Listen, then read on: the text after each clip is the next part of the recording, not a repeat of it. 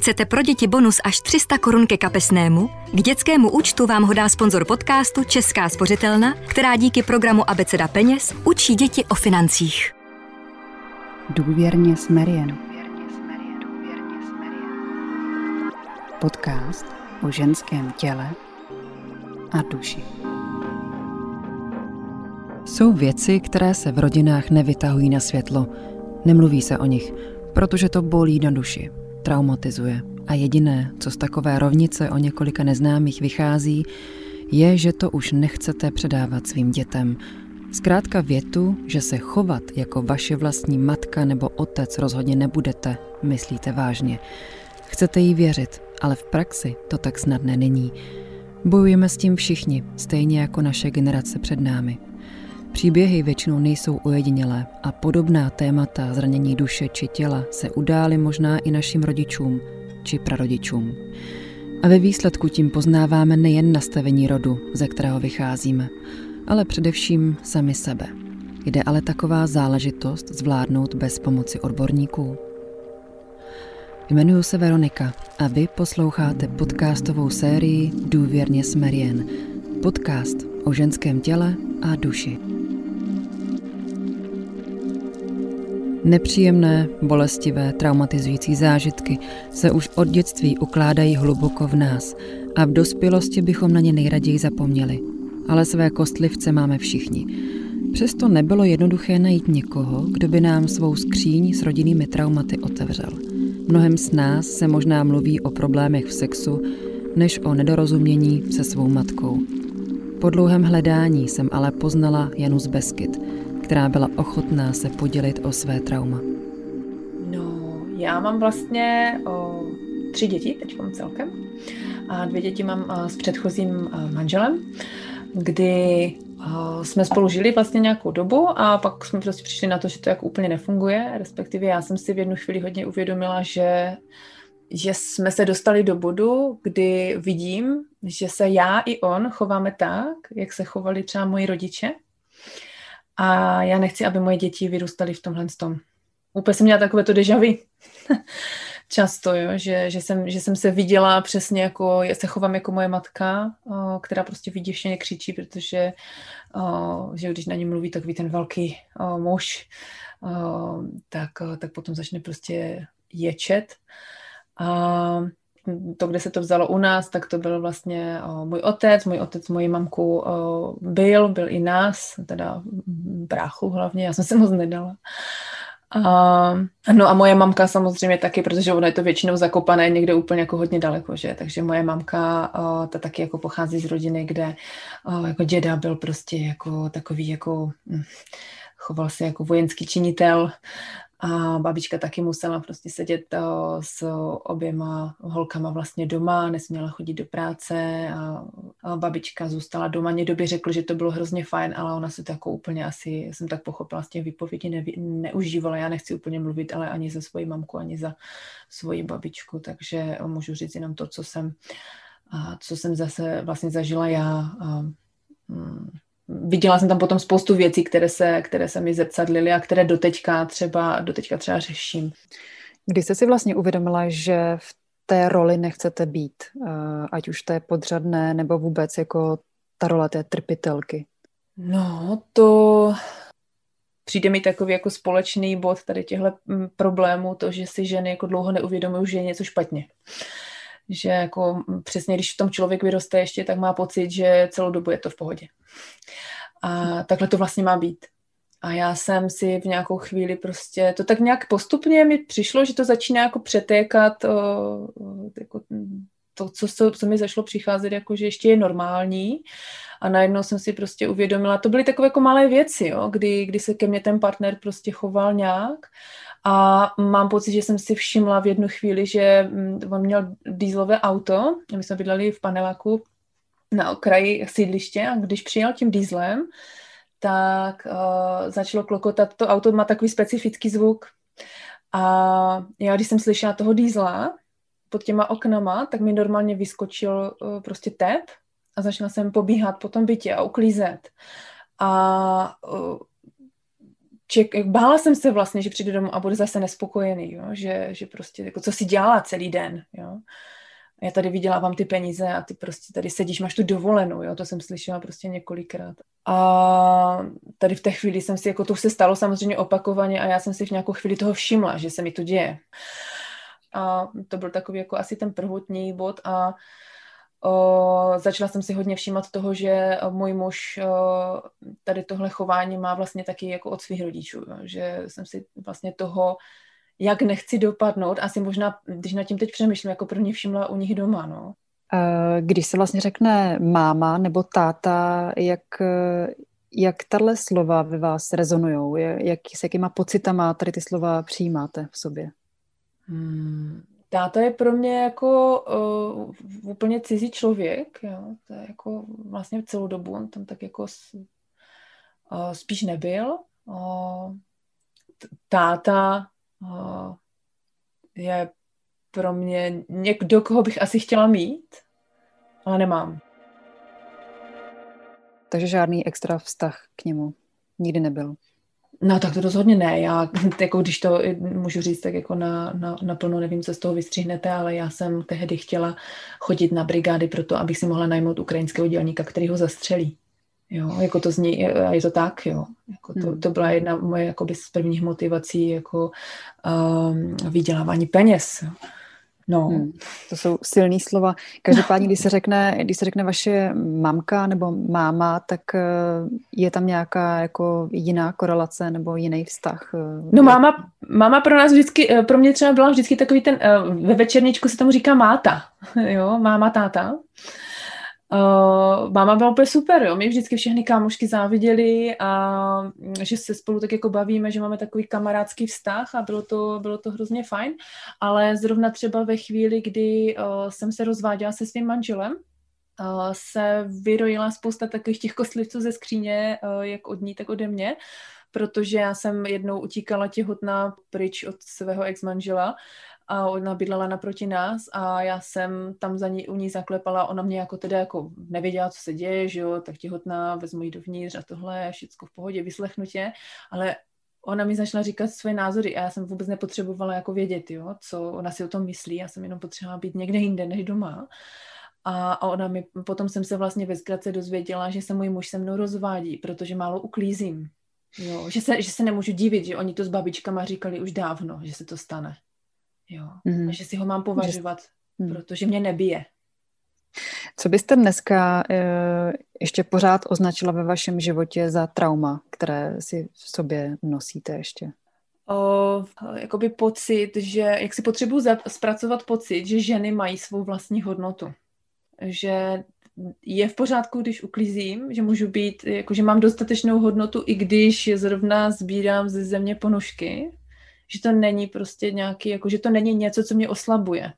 A tím, že mám teď jako super manžela a jsem strašně ráda, že, jako předá, že, že jsme schopni předávat těm dětem model. Já jsem z toho vždycky úplně jako dojatá, jo? když vidím ho, jak se chová eh, nejenom k mým dětem, které nejsou vlastně jeho, ale i k naší dceři. A jak jí má rád, tohle já jsem nikdy nezažila. Jo? Jako to, to bezvýhradné přijetí a to, že jí ten táta má rád, to se přistihnu fakt, že občas jako fakt mám slzy v očích, když to vidím, protože tohle je moc hezké, no. Vy jste zmínila, že chodíte na terapii, nebo že tady to aktivně se snažíte odblokovávat v průběhu hmm. vašeho života. V jaký fázi teďka aktuálně jste a co máte vlastně za sebou, jako úspěšně, jako vnitřní nějaký rozřešení? Já jsem o, na klasickou psychoterapii chodila několik let, a to kvůli porodu svého prvního syna a tam jsem se potom dostala k tomu vztahu uh, s otcem zejména. Uh, a potom jsem tam vlastně, ten jako to mezigenerační trauma nám tam výborně, no výborně, to zní teda šíleně, ale uh, děda, jakoby otec od mojí mamky, spáchal sebevraždu v průběhu té mojí terapie. Takže uh, byl prostě starý a skočil z okna a všechno volelo a já jsem to vůbec nedokázala pochopit tam jsem vlastně se dostala nějak k tomu vztahu s tím otcem, protože jsem tam v té době už, když jsem byla vlastně, mm, no, vlastně jo, rok a půl po porodu toho syna, prvního, jsem začala chodit na ty terapie a už tam jsem vlastně řešila, že nemáme úplně dobrý vztah s tím manželem. A tak jsme se dostali vlastně k tomu, k tomu vztahu s tím mým otcem, který je samozřejmě jako velmi vtipné, že vlastně de facto vypadá jako ten můj ex-manžel a se tak chová. Mm, tehdy, když jsem v té terapii ještě byla, jsem nebyla schopná se s ním vůbec bavit a nechtěla jsem, jako cítila jsem, že by mě to akorát uh, jako rozrušilo, že jsem si potřebovala v tom nějak jako udělat uh, prostě pauzu, dělat ten klid. No a teď jsme se po jako spoustě let poprvé viděli nedávno, teď v létě, přijel tady za náma a bylo to vlastně fajn, jo. Uh, já jsem si musela v sobě možná hodně uh, zpracovat i to, že jsem vlastně vznikla omylem, jo, to mi moje mamka jako několikrát, jako jo, že vlastně otěhotnila někde jako díky nějaké diskotéce a museli se vzít, jo. A tohle je jako info, které jako fakt jako vám přijde možná jako haha, myslím si, že tuto stopu si člověk potom jako, že je tady vlastně tak nějak jako omylem a nikdo ho vlastně nechtěl, protože jsem nakonec byla holka, že jo, a samozřejmě jako, jako první dítě rozhodně holka nemůže být, jo. Jaký byl vlastně odchod od tohohle manžela, který vlastně vás tím způsobem ponižoval, kde jste získala tu sílu k tomu, abyste udělala ten razantní krok, protože k tady tomu kroku se spousta žen třeba ani nedohrabe, protože si myslí, že je radši být eh, lepší s tím manželem, než aby vydávali energie na nějaký nový život, který samozřejmě stojí spoustu úsilí, peněz a energie. No, tady tahle chvíle vlastně přišla krátce po porodu toho druhého syna, kdy jsme se s manželem o tom bavili a on mi vlastně řekl, hele, to tvoje těhotenství a ten tvůj porod, to byl pro mě úplně nejhorší zážitek na světě a byl to fakt hruza a já jsem na něho koukala, protože já jsem tady tenhle zážitek brala jako ten nejkrásnější zážitek ve svém životě, že jsem opravdu dokázala porodit to svoje dítě a bylo to pro mě úplně super. A v tuhle chvíli uh, najednou jsem si prostě uvědomila, že už my dva uh, si spolu nemáme vlastně co předat, co říct, že opravdu to, co já vidím jako nejkrásnější věc, to on vidí jako to nejhorší. A najednou v tu chvíli jsem opět cítila, jako, jak jsem vlastně smířená s tím, že eh, my dál už spolu nebudeme, že to takhle je v pořádku. Už jsem tam neměla takové ty emoce, no tak se rozvedeme a prostě tohle, ale jako bylo to OK, tak se rozvedeme, protože prostě tohle už fakt jako nemá smysl. A vlastně od téhle chvíle už se mě uh, všechny ty vytáčky a takhle tak nějak jako netýkaly, protože jsem věděla, že tohle je prostě už konec a že v tomhle už vlastně nechci být. Hmm, já nevím, jestli to jako je možné popsat, jo, ale ve mně fakt nějak najednou, co už jsem říkala, jo, prostě fakt najednou se mi úplně jako rožlo a říkala jsem si, že takhle to nechci, že to takhle nebude prostě já to takhle nemůžu mít. A že jakýkoliv jiný život bude lepší. Možná je to i mojí povahou, protože můj ex-manžel tehdy jako přišel, no tak se rozveď, ale děti si nechám já, jo, a takové ty keci, co i poslouchala moje mamka, jako já jsem se bála, bála jsem se hodně. Eh, chodila jsem prostě po právnici, protože jsem věděla, že on by mě jo, roznes těma právníkama, které si může zaplatit a já jsem zůstávala s mateřskou a musela jsem si půjčovat peníze od mámy na jídlo a oblečení. Ale já jsem prostě prošla vlastně všechny neziskovky, které tam byly. Eh, takové ty podpůrné centra v krizi, včetně eh, i snad Bílého kruhu bezpečí a já nevím čeho všeho. Zjistila jsem, že mi děti nemůže vzít, a minimálně máme právo na nějaký soud, kdyby jsme se nebyli schopni dohodnout. A hodně mě vlastně vytrhlo eh, z takového mého oparu to, když jsem mluvila o tom vlastně, jak s manželem žijeme, když mi uh, ta paní psycholožka říkala v jednom z těch poradenských center a víte, že to je domácí násilí. A já jsem mi říkal, ne, ne, ne, já vím, já jsem žila v domácím násilí, můj otec, mojí mamku byl a to je jako, když mě do někoho pije. No, no ne, ale to má jako jiné formy, jo. A tak mi dal takový letáček a já jsem si to četla. A říkám, tak to je hustý. Janě se nakonec z role trpitelky podařilo vymanit. Křiky a hádky ze strany jejího bývalého manžela ignorovala. Uvědomila si totiž, že to není její problém, ale manželův. Odešla od něj a podle svých slov bude raději žít s dětmi v asilovém domě, než aby připustila, že tento generacemi předávaný stres budou řešit i její děti. Vy jste tak jako říkala tu vaši rodinnou epizodu, která je celkem eh, na tyhle události a traumata docela bohatá, ale máte třeba po po té terapii, kterou jste prošla, nebo terapiích, po kterých jste mm. prošla, pocit, že třeba některé oblasti neměly být ani odkryty, že možná by se vám žilo líp, pokud byste třeba o něčem nevěděla a případně co by to bylo? Ne, nic. já jsem jako fakt asi došla do toho bodu, že nepotřebuju už seš úplně šťourat v tom, co bylo, protože já potřebuju ten svůj život žít teď. A potřebuji vědět, co v něm mám změnit. Hmm. Jedna psychoanalytička Alice Millerová vlastně říká, že rodiče jsou schopni svůj traumatický zážitek násilí vidět až ve chvíli, kdy mají, mají vlastní děti. Hmm. Eh, byl to ten případ i u vás? Případně jak jste přemýšlela právě v kontextu toho, abyste nepředávala dál tady to eh, svoje rodinné trauma i dál do dalších generací? Hmm. No, fakt to je asi ten, jo, že jako jsem věděla, že tam nefungovalo, jo, to byly, u nás to byly velmi zjevné věci, jo, když jako někdo do někoho kope přes celý obývák, tak je vám jasné, že to není v pořádku, jo. Ale když se narodili moje děti a měli jsme přesně, a ten manžel přesně jak jako, když se dobře vdala, jo, to byl prostě sečtělý člověk, dvě vysoké školy a jo, dobré zaměstnání, takže jako všecko fajn. Ale pak když už mi asi nebylo dobře, no, a a i, i přesto, že třeba manžel nechtěl, tak jsem se pořád bavila s těma svýma takzvaně závadnýma kamarádkama. A, a, tam jsem získávala jako pohled na to, že ten muž se k té ženě nemusí chovat takhle. A bylo hodně zvláštní sledovat svoje vlastní pocity, když jsem viděla, že moje kamarádka má třeba muže, který o ní pečuje, který v vozovkách hlídá svoje vlastní děti a já jsem nemohla, že já jsem jako musela se domluvit s mamkou, když jsem chtěla jít někde s kamarádkou do čajovny a i když hlídala moje, kam, moje mamka, tak jsem potom dostala takový ten studený ksicht doma, jo, že jako kde jsi to jako byla, jako nemáš kam co chodit, jako jo, máš prostě sedět doma.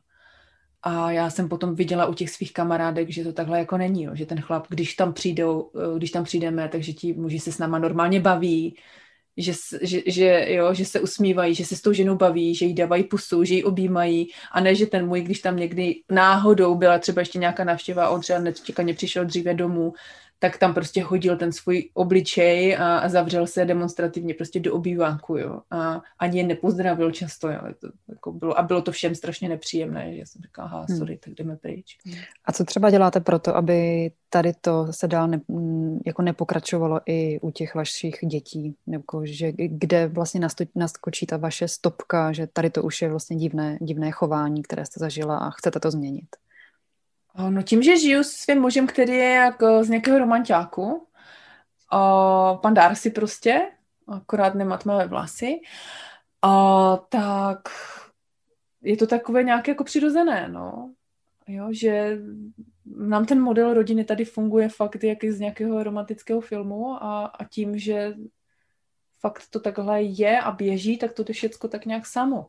A Akorát jako samozřejmě se někdy přistihnu v takových těch automatizmech, já nevím, když prostě děti něco dělají, už toho mám fakt celý den dost, tak vyletím a začnu na ně ječet jak, a zase říkám, zase jak moje matka, prostě jo. A, ale to, to, to, si myslím, že s tímhle no, jo, to nemá úplně moc jako co. Um, každého z nás hmm. formují rodiče. Teďka každopádně uh, říkáte, že s novým manželem začala i taková v vozovkách nová éra vašeho života. Hmm. Eh, co si třeba dneska právě v tomhle manželství nebo vůbec v tom životě eh, s novým manželem užíváte, co jste třeba předtím nemohla ani si na to pomyslet? Že by to vůbec bylo reálný jako prožívat? Jo, prožívat, jo. A tak jako mít pocit, že vás někdo přijímá takový, jaký jste. Jo, to, uh, dlouhou dobu jsem v tom manželství zůstávala, protože jsem měla pocit, že uh, je to fakt moje chyba, že musím víc uklízet, víc si, lepší si upravit vlasy, jinak si namalovat nechty, takhle se oblíct, jo, a být jako něco. Mi to vlastně řekl, jo, že, za, že za to, že se schází s nějakou paní, jako můžu já, protože se na sebe podívej, jo. A já tady v tomhle tom vztahu od začátku mám pro mě úplně neuvěřitelný pocit, jako že fakt mě ten partner prostě přijímá takovou, jaká jsem. To, že můžu pracovat, že nejsem omezena. Já jsem nemohla vlastně, vlastně jakoby nic dělat, jo. Žena jako by neměla chodit na vysokou školu a, a pracovat a po, podnikat, oh, chraň Bůh, jo. Takže, že, že můžu podnikat a nejenom, že podnikám sama, ale že vlastně spolupracujeme i se svým mužem, a jde nám to prostě dobře a, a on mi jednou řekl takovou jako, já jsem z toho byla fakt jako ty, ty první eh, chvíle nebo první měsíce, možná roky, uh, z toho úplně hotová, protože on mi řekl jednou, já jsem seděla, něco jsem dělala na počítači a on vytahoval nádobí z myčky a já jsem v sobě pořád viděla ty automatizmy, kdy jsem měla pocit, že dělám něco špatně, protože on to dělá. Tohle dělal totiž můj ex-manžel vždycky, když byl naštvaný, tak začal demonstrativně zametat. A já jsem z toho měla úplně strašný pocit, jo, že jsem prostě jako, jo, že nedělám to dobře, že on mi to tady musí ukázat, jak já jsem na nic, že on se to musí zamést a on to vždycky zamet, ani to nesmet, jo, on vždycky tam nechával ty hromádky. A tady prostě můj nejnější, můj nejnější manžel mi řekl, já jsem říkala, hele, já to udělám, jo, s takovým tím automatismem, že jsem se bála, že prostě zase dělám něco špatně, fakt jako to dlouho ve mně zůstávalo. A on se tak na mě podíval a říkal, víš co, lásko, já si myslím, že já to umím vyndat, ale nenapíšu ten článek za tebe. Tady toto, no, že zažívám tu podporu, tu podporu toho partnera a fakt jako to přijetí. No, no a Dobře. samozřejmě nehynoucí, nehynoucí lásku z romantického filmu a, a skvělý sex, takže... Janě moc děkuji za upřímnost a vůbec sílu odkryt svůj příběh, který není rozhodně ojedinělým a přeju hodně štěstí v podnikání a radost s rodinou. Důvěrně s Marian. Podcast o ženském těle a duši. Svá rodinná traumata bychom ale neměli nechat v sobě zakonzervovaná, podobně jako se v pohádkách chrabrý jinoch postaví drakovi nebo hruzostrašné nestvůře, vybízí i psycholožka Dominika Čechová k překonání svých kostlivců, které jako DNA získáváme od svých rodičů a prarodičů. Jaké jsou podle její zkušeností a praxe nejčastější rodinné zátěže, které si ženy sebou nesou? Asi na to není úplně vzorec, ale eh, to, že terapeutická práce v mém podání se většinou odráží od toho vyrovnávání se eh, s rodičema a případně s prarodičema. Já když s těma lidma začínám pracovat, tak si kreslíme genogram, eh, prostě strom předků a vlastně bavíme se o tom, kdo byli rodiče, za jakých okolností se poznali, za jakých okolností ten můj klient přišel na svět, kdo byli prarodiče z mačené strany, z otcové strany a pokračujeme dál, kam to jde, kam paměť sahá. Většinou rodiče, prarodiče je taková ta jako standardní úroveň, ty praprarodiče už klienti tolik neznají, nebo ty příběhy tolik neznají. Mně připadá důležitý to, to řetězení těch problematik. To znamená, eh, měla jsem kdysi klientku, eh, která vlastně přišla s tím, že byla zneužitá nějakým rodinným přítelem, eh, matka jí vlastně jakoby neochránila, pak se zjistilo, že matka zažila velmi obdobnou situaci ve svém mládí a údajně i babička zažila velmi obdobnou situaci ve svém mládí. Takže to jsou takové situace, eh, kdy i mě jako terapeutce prostě eh, mrazí z toho, jak, jak ty věci se vlastně opakují a jak nejsme schopni za normálních neterapeutických eh, okolností jakoby zastavit eh, ten řetězec, který tam je a můžeme se bavit o tom, že v literárním stvárnění by to bylo něco jako to prokletí, jo, nebo to, to v pohádkách je takový to, ty, ty sudičky, jak vám tam něco prostě jde špatného. Takže vlastně takové to prvotní proskoumání té rodiny a vůbec jako té eh, lehce jako širší rodiny je takovým základním krokem, jak poznat vůbec, co v té rodině se třeba nachází? Eh, jak poznat sebe sama, bych řekla, jo? protože eh, já se vždycky na to snažím dívat, že je to taková obdoba toho DNA, který si nesem. To DNA jsme se všichni učili nějak ve škole, že, jo? že s mámy máme půlku, státy máme půlku a nějak nás to jakoby staví před určitý výzvy, třeba z toho tělesného slova smyslu můžeme mít uh, sklon eh, dědit některé nemoci, ale zároveň některé talenty a takhle. A na té psychologické úrovni vlastně mi připadá, že zase potřebujeme poznat to DNA těch našich rodů a e, vlastně utkat se s tím, co teda do toho života si neseme z hlediska výchovy, z hlediska hodnot, z hlediska um, nějakých jako představ o světě vůbec. Jo. Takže uh, tam mě to připadá jako dobrý začátek, jakoby poznat, odkud ten člověk přichází, zjistit, co si vlastně jakoby nese do toho života. A vlastně ten terapeutický proces potom slouží jako takový místo, kde si můžu přebírat, co z té historie chci brát sebou, protože je to užitečné, protože je to něco prostě ceného a naopak, eh, co tam chci ponechávat těm, těm mým předkům, případně prostě se s tím nějak jakoby vyrovnávat a nepředávat to dál svým dětem, což samozřejmě je výzva a je to, je to práce, těžká práce. Právě to sebepoznání a vůbec eh, rozšifrování toho, co si člověk jako chce nechat a co vypustit, je strašně náročný proces. Eh, jakým způsobem to člověk jako jedinec bez nějaké odborné pomoci může udělat? Eh, bez odborné pomoci je otázka, jak, jak to každý má. Jsou lidi, kteří mají schopnost sami se sebou pracovat, ať už přes literaturu, přes uh, nějaký sebepoznávací třeba skupiny nebo zážitkový semináře a uh, takovýhle typ jakoby rozvoje. Vždycky hrozně záleží, na koho narazíte z těch lektorů, jak, jak jako vlastně jsou ty prostředí, kde eh, o sobě ty informace získáváte eh, bezpečný a jakou vám nabízejí jakoby možnost zpracování toho, že když něco vypluje, co bude zaplavující, nepříjemný, komplikovan, že se to ještě na místě třeba zpracuje, nebo že prostě vás odkážou na nějaké pracoviště, kde můžete eh, ty věci jakoby zpracovat. Proto já jsem se rozhodla pro cestu psychoterapie, kde vlastně ten proces toho sebepoznání je nějakým způsobem rámovaný a nějakým způsobem ochráněný eh, z hlediska toho, že terapeut prostě musí splňovat nějaké eh, podmínky eh, vlastní sebezkušenosti, vlastního vzdělání a případně supervize, kdy si je nejistý nebo kdy s klientem pracuje a něco se nedaří. Mm. Dá se třeba říct, že tady ten proces toho sebepoznání a vůbec jako zjišťování těch generačních traumat se zesílí třeba právě při založení vlastní rodiny?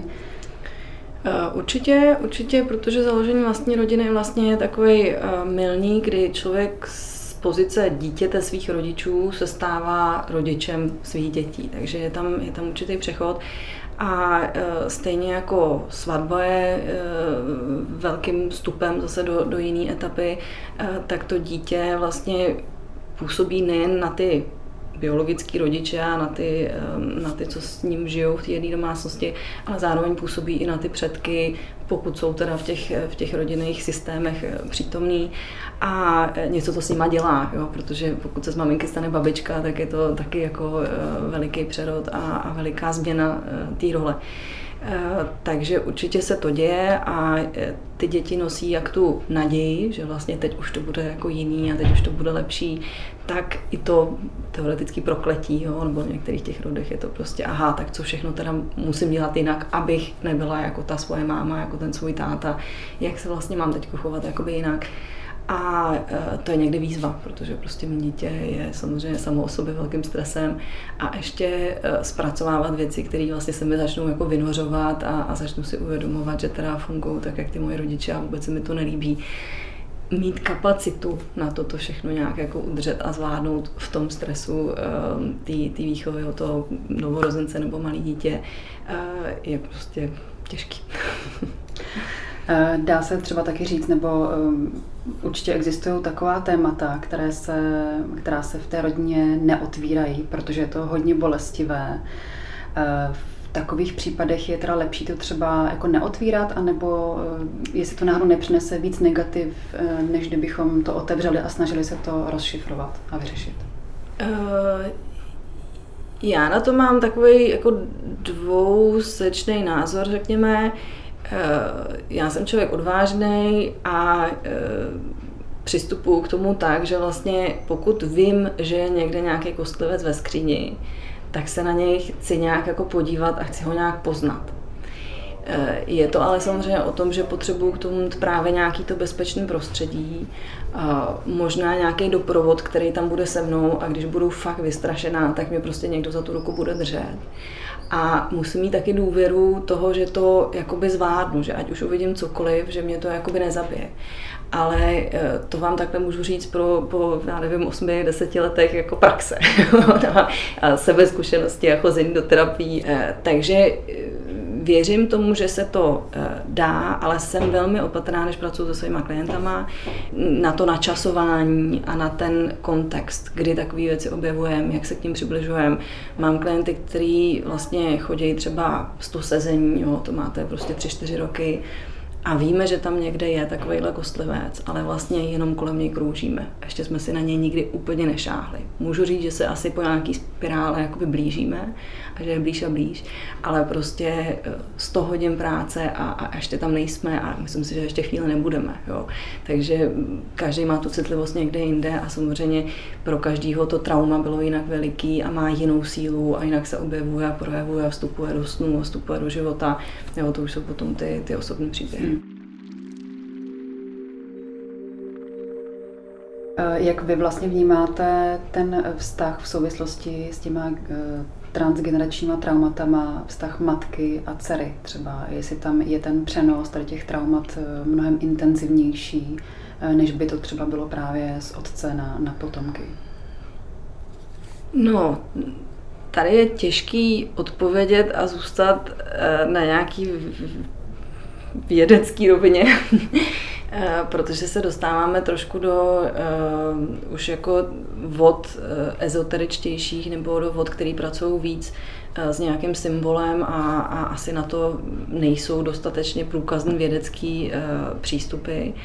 Ale já pocházím uh, ze školy analytické psychologie uh, Karla Gustava Junga, která vlastně hodně pracuje právě s tou symbolikou. To znamená, že eh, tam se na ty eh, problémy nedíváme úplně dogmaticky, že bychom si řekli, tak eh, matka fungovala takhle, takže je 90% pravděpodobnost, že dcera bude fungovat taky tak ale díváme se na to, jak, jak ta svoje dcera prožívala tu svoji matku, jaký měli vztah v tom dětství, jaký mají vztah dneska, eh, jak se jim spolu daří nebo nedaří, jaký témata mají otevřený, jaký nemají otevřený, kdy se spolu pohádají, jak kdy mlčejí. Jo, takže se vlastně tím vztahem zabýváme, eh, řekněme, komplexně nebo v celé té šíři toho projevu, jaký může nabírat. A e, pokud ta, ta daná dcera, která je moje klientka, pak má e, svoji dceru, tak vlastně e, máme ten luxus toho, že to můžeme pozorovat. Můžeme pozorovat, kdy se ta klientka, ta prostřední generace, cítí podobně jako ta svoje matka. Vyhovuje jí to vůči její dceři, dělá to dobrotu pro ten vztah, cítí se ona v tom dobře. A pokud ta odpověď je ne, tak máme vlastně nějaký to dilema, který potřebujeme řešit. Takže eh, tam pak zpracováváme OK, tak moje matka se ke mně chovala takhle, mě to nevyhovovalo a vím, že se takhle nechci chovat k dceři. Jaký mám já nástroje pro sebe, abych to mohla dělat jinak? Jaký mám představy o světě, že to může být vůbec jinak? A zase jsme, jsme v procesu hodin, desítek hodin, kdy se tímhle tím zabýváme a nějak se to snažíme rozklíčovat a, a snažíme se, aby vlastně ta klientka si pro sebe našla uh, ty nové cesty do toho, do toho vztahu materského.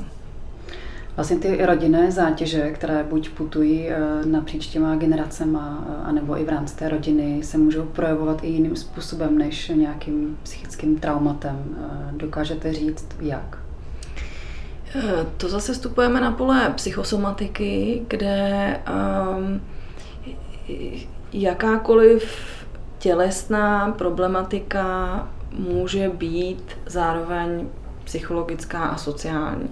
Dotýkáme se tady modelu biopsychosociálního, kde vlastně říkáme, že člověk eh, vlastně se skládá z těchto těch tří složek minimálně a, a má vlivy jak teda ty biologické, řekněme genetické, jo, to si představíme na úrovni toho DNA, tak nějaké psychologické, to znamená, jaký on je skutečně, jaké má svoje hodnoty, jak k tomu životu přistupuje, a nějaké sociální, to znamená, v jakém kontextu se pohybuje, s kým žije, jaký má kolem sebe vztahy. A e, pokud na jednom z těchto těch e, sloupců nebo e, těch částí toho bytí začne být nějaký výrazný problém, tak se někdy stane, že vlastně ten problém místo toho, aby se zobrazil v té třeba psychologické rovině, kam patří, tak se ukáže v té tělesné. Protože třeba v naší kultuře je daleko jednodušší obcházet doktory s něčím, prostě, že mě někde bolí hlava, bolí břicho, něco se děje a vlastně nemá to to stigma, než říct si, hele, já mám nějaký trápení na duši a asi vyhledám psychoterapeuta.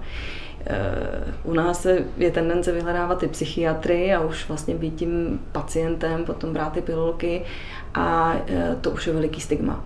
Takže někdy se nám to tak jakoby skříží a potom klienti přichází s nějakýma třeba tělesnýma symptomama, který si ale dokážeme propojit třeba s nějakým zážitkem nebo s nějakou situací, navázat je na nějaké vztahy a, a pak vlastně můžeme v mojí e, praxi přejít do toho, do té psychologické roviny a tam se tomu věnovat.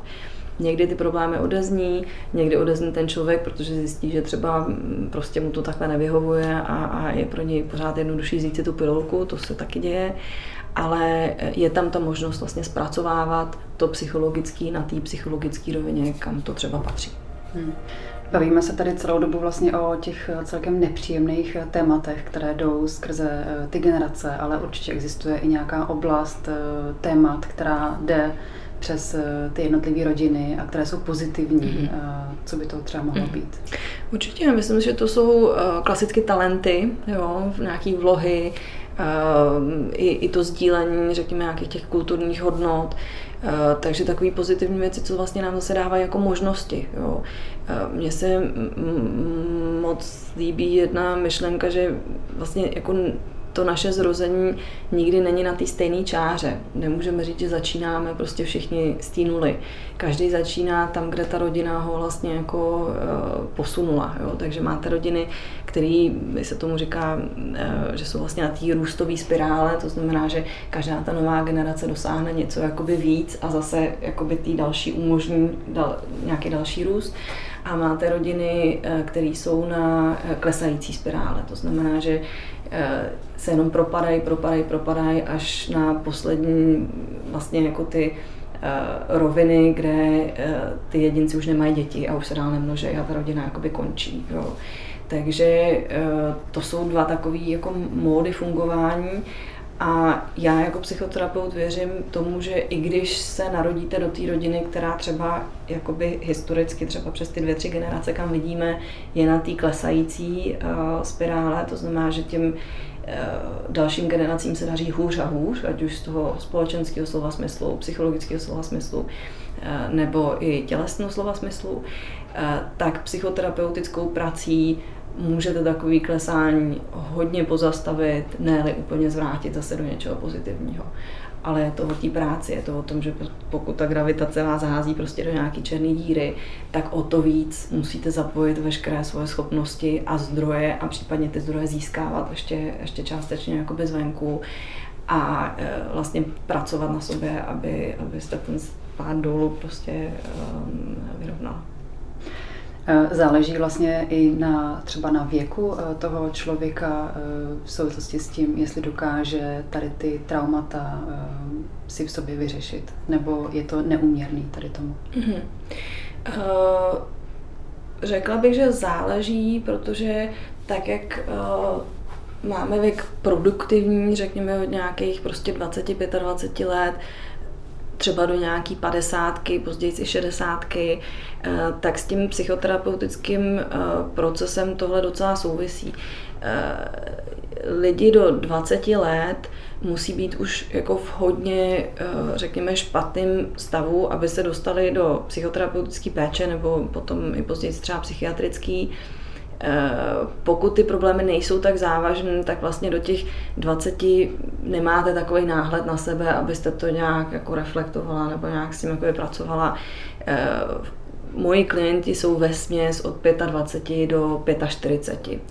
Eh, v 25 tak se začnete rozkoukávat po tom světě, vypadnete z vysoké školy, z nějaké školy, máte ty první zkušenosti vztahové za sebou, první zkušenosti z nějakých jako zaměstnání, a začínáte zjišťovat, co ten život skutečně je a začínáte si uvědomovat, aha, tady někde mám nějaký deficity, tady mám někde nějaký problémy, tohle se mi děje opakovaně a máte na to nějaký náhled, který vlastně v tom eh, psychoterapeutickém eh, procesu můžete začít jako oslovovat a zpracovávat.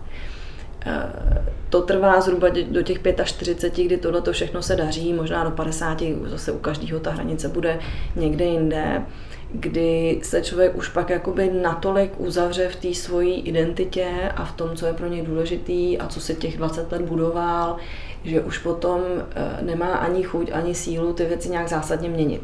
Psychoterapie je často o změně, prostě proto ty lidi přicházejí, něco se jim nelíbí, něco je trápí a chtějí to jinak. Eh, takže v tom pozdějším věku neříkám, že to není možné, ale bude to náročnější, protože člověk vlastně Eh, daleko víc bojuje už s těma svýma historiema a s těma dlouhýma investicema, který dělal leta, leta, leta a najednou je postavený před situaci, že teď by to měl všechno překopat a říct, že to nebylo dobře a bude to dělat jinak. Eh, takže to náročnější, jo. Takže takový to okno bych řekla je od těch 25, od těch 45 plus minus, jo, pár let. No já bych jenom ráda lidi inspirovala, aby se, aby se nebáli toho uh, dívat se uh, na ty svoje rodiny, protože ať už máme vztahy jakýkoliv, i když jsou hodně harmonický nebo jsou hodně poškozený, tak uh, nás pořád ovlivňují, pořád si tu minulost těch předků nějakým způsobem táhneme a je vždycky na nás, jako na těch žijících jednotkách toho řetězce, jak se s tím budeme vyrovnávat. A každý máme příležitost uh, kousky si k tomu obrazu svýmu přizpůsobit. Můžeme zanechávat kousky pro ten, eh, pro, do té minulosti a můžeme si osvojovat eh, nové dovednosti pro budoucnost. Takže máme to ve svých rukách, je to možný, ale je to práce. To byl další díl podcastu Důvěrně s Marian a nevznikl by bez Jany a ani dalších žen, které se i mimo záznam svěřily se svým často bolestivým příběhem. Já jim za to moc děkuju a přeju, ať ta cesta za vlastním poznáním a především řešením je co nejkratší. Všechny předchozí díly podcastu si můžete postupně poslechnout na stránkách marian.cz nebo ve všech podcastových aplikacích. Díky, že nás sledujete. Jestli se vám podcast líbí, přihlaste se k jeho odběru a sdílejte mezi přáteli. Jmenuji se Veronika a budu se těšit brzy naslyšenou.